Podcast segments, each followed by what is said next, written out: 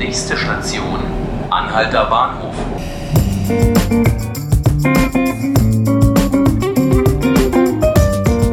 Hallo und herzlich willkommen zu 5 Minuten Berlin, dem Tagesspiegel Podcast. Mein Name ist Ruth Ziesinger und hier bei mir im Studio ist meine Kollegin Fatina Kailani. Hallo Fatina. Hallo. Fatina ist Rechtsexpertin in der Berlin-Redaktion des Tagesspiegels und wir wollen uns heute über ein Kleidungsstück unterhalten, über das es mal wieder heftige Kontroversen gibt. Und zwar über das Kopftuch. Da ist heute ein Fall vor dem Berliner Arbeitsgericht verhandelt worden. Und Fatina, vielleicht erzählst du uns einfach erstmal, worum ist es denn gegangen? Ja, genau. Da ging es um eine Grundschullehrerin, die ähm, Kopftuch trägt und mit dem Kopftuch auch an der Grundschule unterrichten möchte. Also eine Muslimin.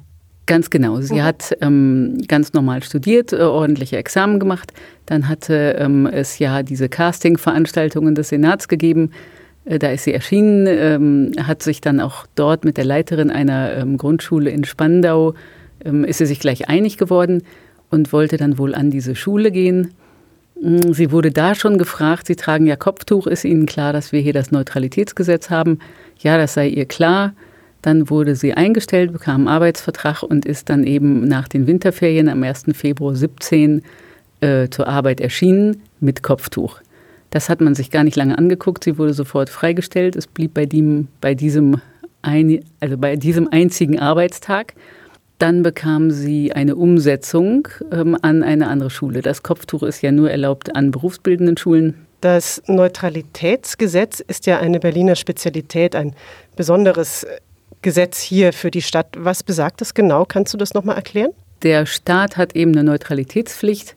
Ähm, wer den Staat repräsentiert, Lehrer, Polizisten, dürfen eben keine religiösen Symbole tragen. Ähm, was die Schulen angeht, ist es aber so, dass an Berufsschulen äh, das Kopftuch erlaubt ist, sodass es äh, solange man dieses Gesetz beachtet, für die Klägerin eben keine Möglichkeit gibt, an einer Grundschule mit Kopftuch zu unterrichten. Hm, aber das möchte sie jetzt, ne? Das möchte sie und das will sie mit ihrer Klage auch erreichen. Das Gericht hat ja heute noch nicht entschieden. Aber was glaubst du? Kannst du eine Prognose abgeben, wie das Urteil in ein paar Wochen ausfallen wird?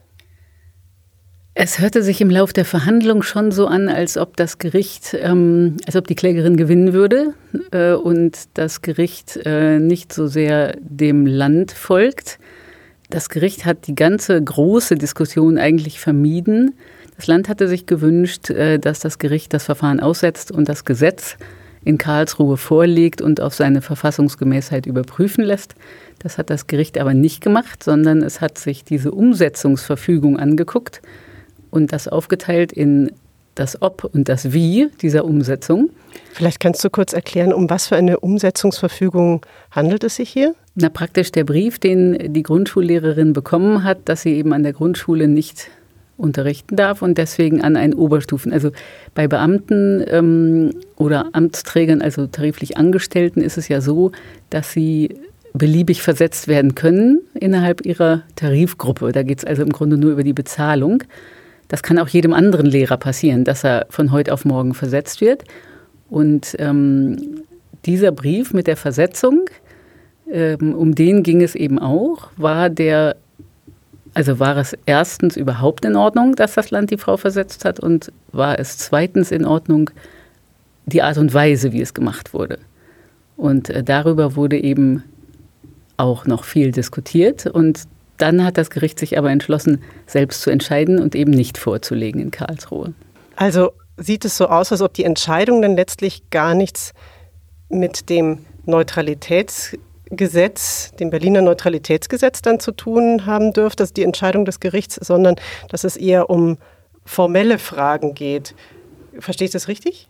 Hier war es so, es wurde aber trotzdem ähm, über das Neutralitätsgesetz diskutiert, in dem Sinn, dass man sagt, gut, man kann die Position einnehmen, der Staat hat einfach neutral zu sein und die persönliche Religiosität muss dahinter zurücktreten.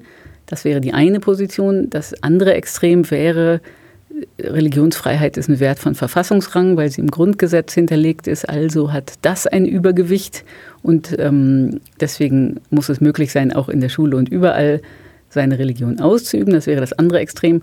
Und dann gibt es eben noch diese Zwischenlösung und das ist eben auch das, was das Bundesverfassungsgericht und auch hier das Arbeitsgericht vor einem Jahr gesagt haben, das Gesetz gilt schon, aber man muss es verfassungskonform auslegen, so heißt das dann, äh, sprich, es muss wirklich geprüft werden, ob von dieser Person eine konkrete Gefahr ausgeht.